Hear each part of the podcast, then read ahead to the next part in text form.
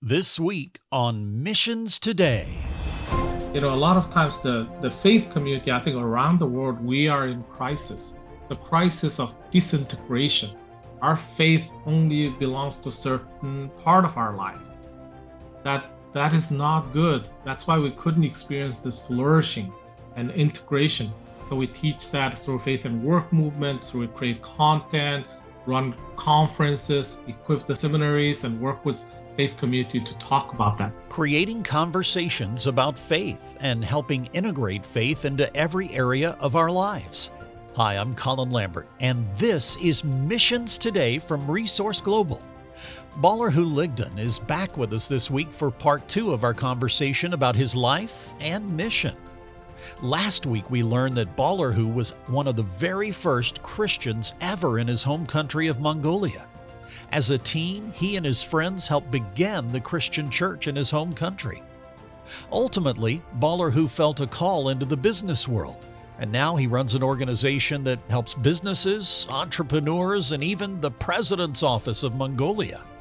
Stay with us today to learn more about what he's doing now and the impact of his organization, ALDN, the Asia Leadership Development Network. We'll pick up our conversation as Baolerhu shares more about his inquisitive nature as a kid and his ultimate transition into the business world. Baolerhu Ligden on today's Missions Today. One thing, uh, as a very curious kid, I asked all this the really kind of odd questions, I guess, for the missionaries back then. You know, most of kids will get together, you know, the missionaries will spend time with us, or Korean missionaries, or Americans you know, my friends will ask them about all this church stuff. I will ask those too. But then additionally, uh, I'll ask them, what does God care about economy? You know, most missionaries like, what, you know, why don't you just spend time with church? And this is ministry. I said, well, didn't Bible say God created everything? If everything, that literally means everything. That means the earth, you know, that means the economy, the environment, you know, all this. So um, back then, I guess you know because of that kind of encounter, I you know I realized um, there's so many things I didn't know, uh, and, and theologically, knowledge-wise, and just experience of understanding God's kingdom. Um, I'm definitely a more kingdom-minded person rather than church-minded person. Uh, so uh, that early days of my questions led me to basically want to uh, study business.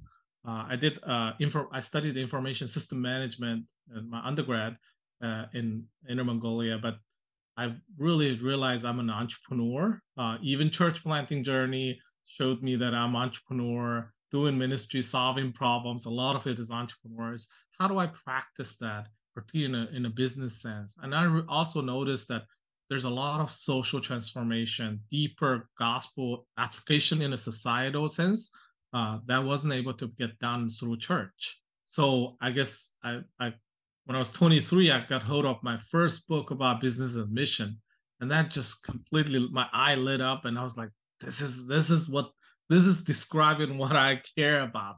So um, a, a couple years later, I got open door to come to America to study business, and I wanted to study business, and came to school in Tennessee, and that's how uh, my journey in America started and spent some time there for school, involved in a few things, international student ministry and so on.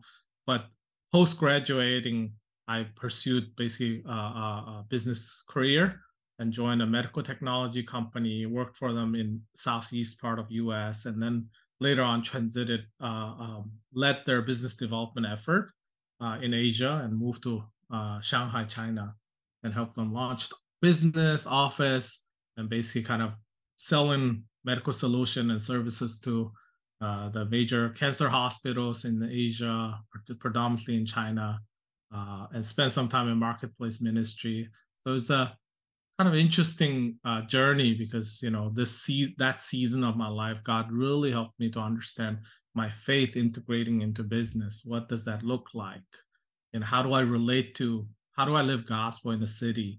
How do I live a gospel in a marketplace? How do I relate to uh, employees, colleagues, and you know vendors and partners in business? And where does what does God is doing in a marketplace in a in a vibrant economy like China and Southeast Asia? So um, it was it's been a it has been a very good journey and adventure what led you to begin asia leadership development network and then we'll talk more specifics about what you're trying to do to uh, communicate and share this message that you've just talked about? Despite I was in Shanghai and different things, I did still support my friends, and uh, uh, a lot of my friends became pastors and ministry leaders back home, and go back to Inner Mongolia. My wife is from Mongolia, so we travel back to the region, just you know, financially and holidays and certain ways we engage people. If we find out uh, Mongolian leaders need some trainings, we take them out to, you know, Tim Keller's training in Hong Kong or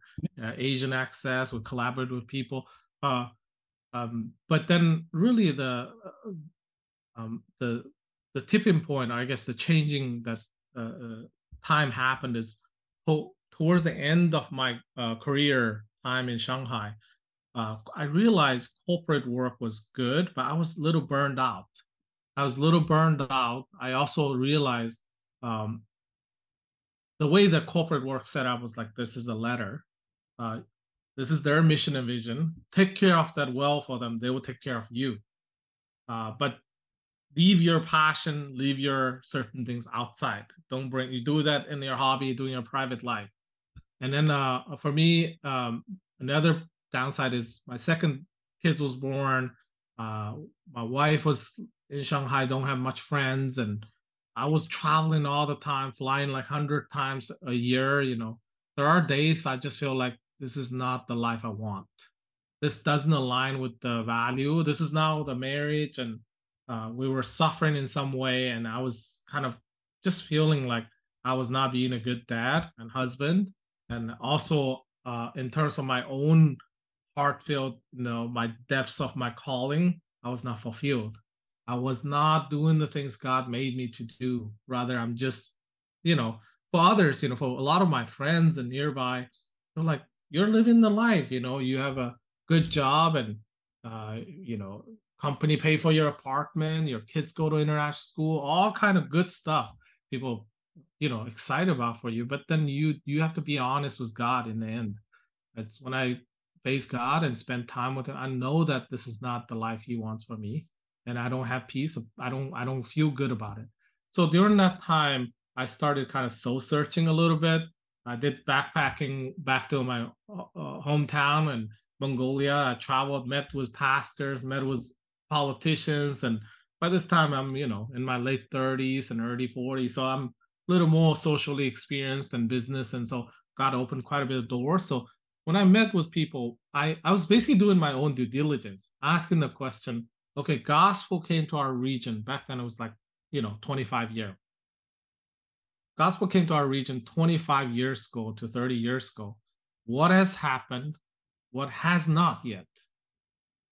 What are some of the big hurdles that as a big C church we're facing? And what are things that is, you know, I'm always looking for the problems to solve as an entrepreneur. Uh, just uh, so that few trips really made me to wonder quite a bit of things. For instance, a few uh, big uh, uh, uh, observation that I had was, I in Mongolia in our community we see people who are very faithful, uh, strong in their faith, but they rarely understand marketplace. And then we have people who are successful in marketplace who doesn't understand about faith. But you don't find people who are in between really understand both. You don't see that the faith and work integration, you don't rarely see that. There's a lot of prosperity gospel that I was ta- talking about. Oh, if you do give to the church, you're going to be rich. Uh, but that was not healthy either. And then, second, leadership. By this time, my buddies, a lot of them in their early 40s, like me, you know, uh, they're leading church. They're doing good job, but there's something about their own leadership crisis, uh, sustainability, burnout, loneliness, uh, you know all kind of things start catching them because what you didn't have is what you didn't have. Uh, so the leadership crisis in the church community and then mission agencies organizations are some are fading out and start transiting to the local leaders but the local leaders aren't able to really get it to next level instead you know declining. Uh, so and then just you know how about if you observe you know seven out of ten people accepting jesus are still teenagers and young people and then if you look at the resources going towards them are very limited. And uh, just poverty the gospel came but the poverty rate actually grown rather than decline. So these things just doesn't make sense. And a lot of uh, christians you know uh, want to be missionary but they don't have money nothing. And how do you become missionary? How do you do things? And you know very heavily dependent on outside money. If korean church or american church stops supporting and literally i'm i'm not kidding 80 80 to 90 percent of ministry will stop.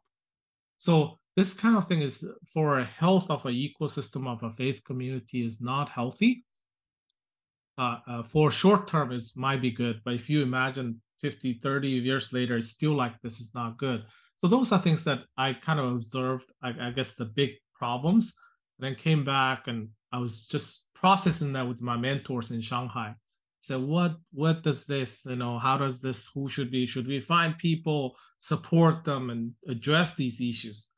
And i remember one of my mentor uh, said this to me. He said well Baolerhu, you know it seems like all these things you're talking about you care about it more than anything anybody else we ever met.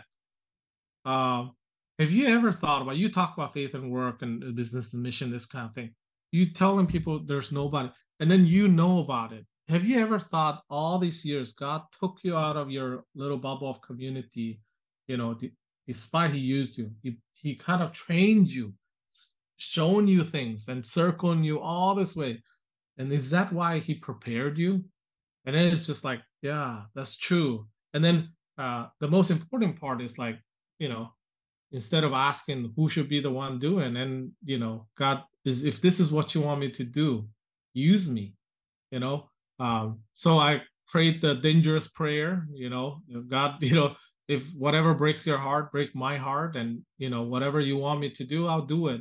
And that basically kind of convinced me this season of my life i want to see the gospel advance and see the faith community grow in mongolia and our just help the church to get to the next level in a bigger level uh just solve some problems so that basically led me to basically uh, start Asia Leadership Development Network.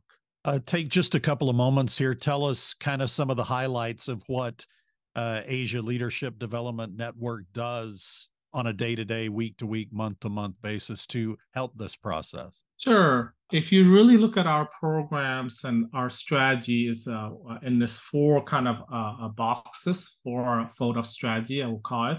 Uh, the first uh, strategy is faith and work and entrepreneurship. Uh, so we run faith and work movements among Mongolian believers, just equip regular people, young professionals, college students, white collars, regular people work. What not only just your Mon- Sunday matters to you. What about Monday to Saturday? You know, a lot of times the the faith community, I think around the world, we are in crisis. The crisis of disintegration. Our faith only belongs to a certain part of our life. That that is not good. That's why we couldn't experience this flourishing and integration. So we teach that through faith and work movement, we create content, run conferences, equip the seminars and seminaries, and work with faith community to talk about that. And then entrepreneurship piece is actually also very exciting. Um, we actually realize, okay, what's the best way to equip church? And church sometimes don't appreciate entrepreneurs. I was an entrepreneur myself, so I know that it's a little threat to the church. But I realize these are the people that God willing to take risk and do things. If you allow them to practice their gift and talent, what a great opportunity. Uh, we'll try to uh, so, but then the faith community, a lot of them want to start something, but the pastors discourage them or don't want them, or and they don't know where to go to. So we started through our academy basically helping entrepreneurs to launch their business basically goes through ideation stage early stage aspire launchpad program use a lot of modern day kind of framework lean canvas basically uh, in a way discipling uh, entrepreneurs on their business but also on their ideas but also in their spiritual formation about their theological framework about what their business can do to uh, for the kingdom mm. So ended up uh, the with the whole ecosystem has grown quite a bit right now. About 500 to 600 entrepreneurs involved in our ecosystem. about 160 entrepreneurs went to our early stage, and about 40 something new business started in the last four years with all faith-driven kind of purposes. And then uh, there's growth stage. A dozen of entrepreneurs go through growth stage stuff.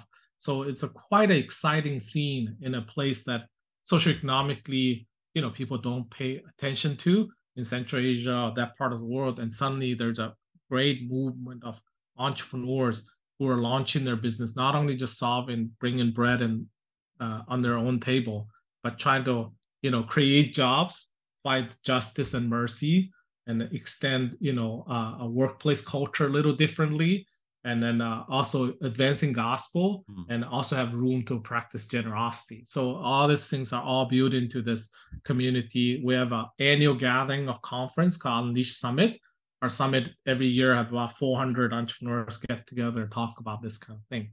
So uh, it's pretty exciting uh, things are going on in this space. The second part is leadership development. So entrepreneurs need leadership, but also church leaders, NGO leaders. I realize, you know, um, Jesus has Jesus was a perfect model of leadership in terms of servant leadership and so on. But servant leadership is not a thing that our culture even appreciate and didn't understood. So I realized a lot of leaders weren't servant leader. Uh, their motivation, how they're leading, was very very different because nobody modeled them for them. Remember the younger generation uh, as as a church, you, you you know you're forty something years old, you're father of the church, and a forty something in America is considered a young person. Yeah. So um, there's certain about value and things in our community. I, I believe knowledge and so many other things we can learn it really quick, but value is not value is something that's actually much slower, much you know uh, concrete. A lot of them actually forma- formation is around the people you spent time with in your home and so many places. And it ended up a lot of leaders didn't have those kind of good environment. So we start teaching servant leadership to the community uh, through coaching, through programs, and then government opened some door. We started realizing some government leaders really wants this. So uh, we start uh, running programs uh, uh, with, through servant leadership, situational leadership stuff, the Ministry of Education, Ministry of Finance, Parliament. So start working with some uh, uh, Christian politicians, and so God really kind of opened quite a bit of door in that space too. Amount of people we get to touch through our leadership programs. Um, and then the third one is mercy and justice. You know, uh, in a community, still like 20 close to 30% of poverty rate, you know, it's you can't do stuff without touching mercy and justice. It has to. And then um, for us, you know, because mercy work is it's hard. It's a lot of uh, labor intensive. As a small organization, we didn't have the capacity. We have some ideas, things, but pandemic really accelerated that. Because during pandemic, the poverty rate was, you know, people living under two dollar, a dollar when they were the ones suffering. So during pandemic, uh, we had all the trips were canceled. We have some money in our bank account, and we realized, you know, our team members, we all prayed and realized, hey, there's something we can do about this issue. So we just try to be a good steward with what we have, and uh, started with twenty-five thousand dollar we had in our account, and started creating monthly food pack and lo- working with local church, and then uh, fast forward, you know, three years later, we have delivered 1.3 million meals in our community, uh, working with 14 Mercy churches. You know, over 500 people accepted Jesus. And we just secured our land and trying to build a multifunctional community center that ties the dot of spiritual, social, vocational uh, uh, transformation kind of lab kind of uh, space, uh, tie all the community to do things. Um, and then uh, the last piece is being an entrepreneur, I saw in our community uh, how much spiritual growth, you know, of course, Bible is the most important part of in our spiritual formation and growth, but uh, how many times we read about marriage books and leadership books that changes how we view our faith? We realized a lot of translators and missionaries were translating stuff but they weren't good business people so they don't know how to distribute them and they don't know and mongolia is a big land remember? There's nomadic people. How do you get things in the nomadic people's hands? How do you get a big land with small population uh, with a uh, uh, i guess less modern day logistic supply chain how do you do those? So it's a, it's been always a challenge. Uh, the resource of equality and you know the rural church you know couldn't access to things. And people are you know younger people have more technologies but the olders don't.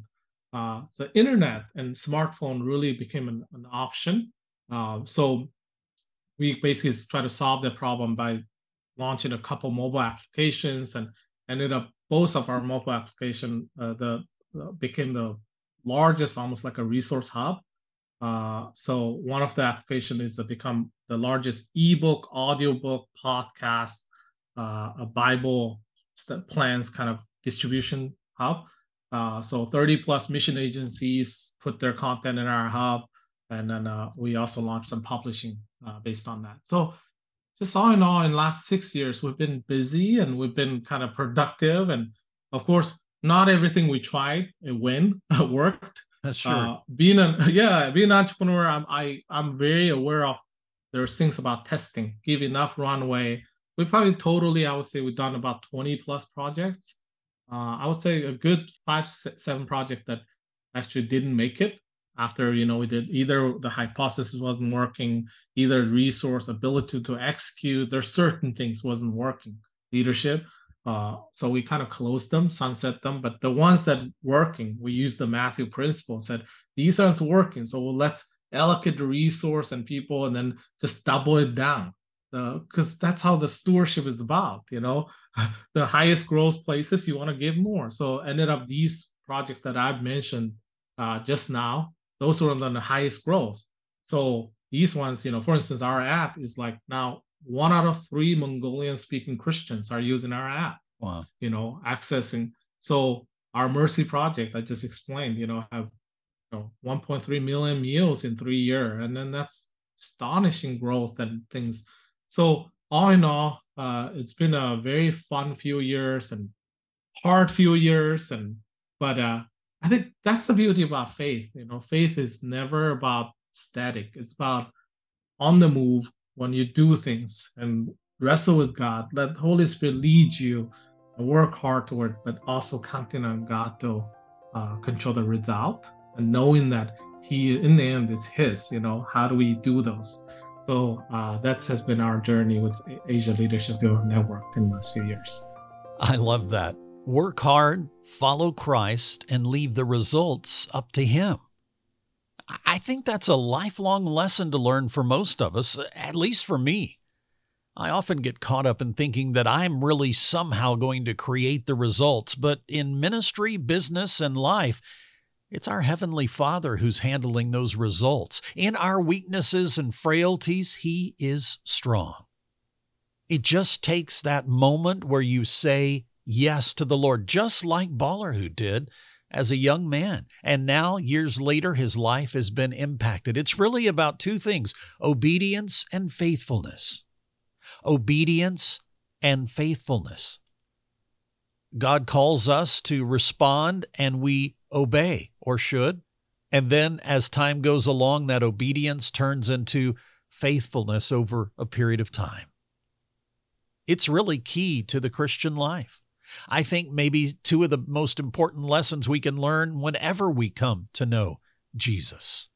Now, you may be listening today and you don't know Jesus. You don't quite understand what this whole thing's all about. We're in the Christmas season. You hear about this baby coming, Jesus coming as a baby, but he lived 33 years on earth, a sinless life, so that he could be the perfect sacrifice for our sin. He ultimately died on a cross, took our sin upon him, and then was raised from the dead by his heavenly Father, and now sits at the right hand of the throne of God, interceding for us who are followers of his. You see, when God looks at us, he sees Jesus if we're a follower of Christ. He sees that perfect righteousness of his Son. If you don't know Jesus today, I want to encourage you to make a decision today. What better time than the Christmas season? Just say this Father, I believe that your son Jesus came as that baby in the manger. He grew up, he lived a sinless life, he died on the cross for my sins, and was raised to life to provide ultimate eternal life for me and abundant life on earth. I repent, I turn away from my sins and I want Jesus to lead my life. Pray it in Jesus' name.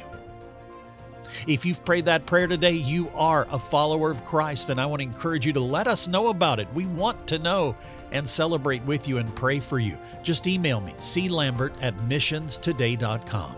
clambert at missionstoday.com. Also, you can find out more about Missions Today at our website, missionstoday.com. That's missionstoday.com.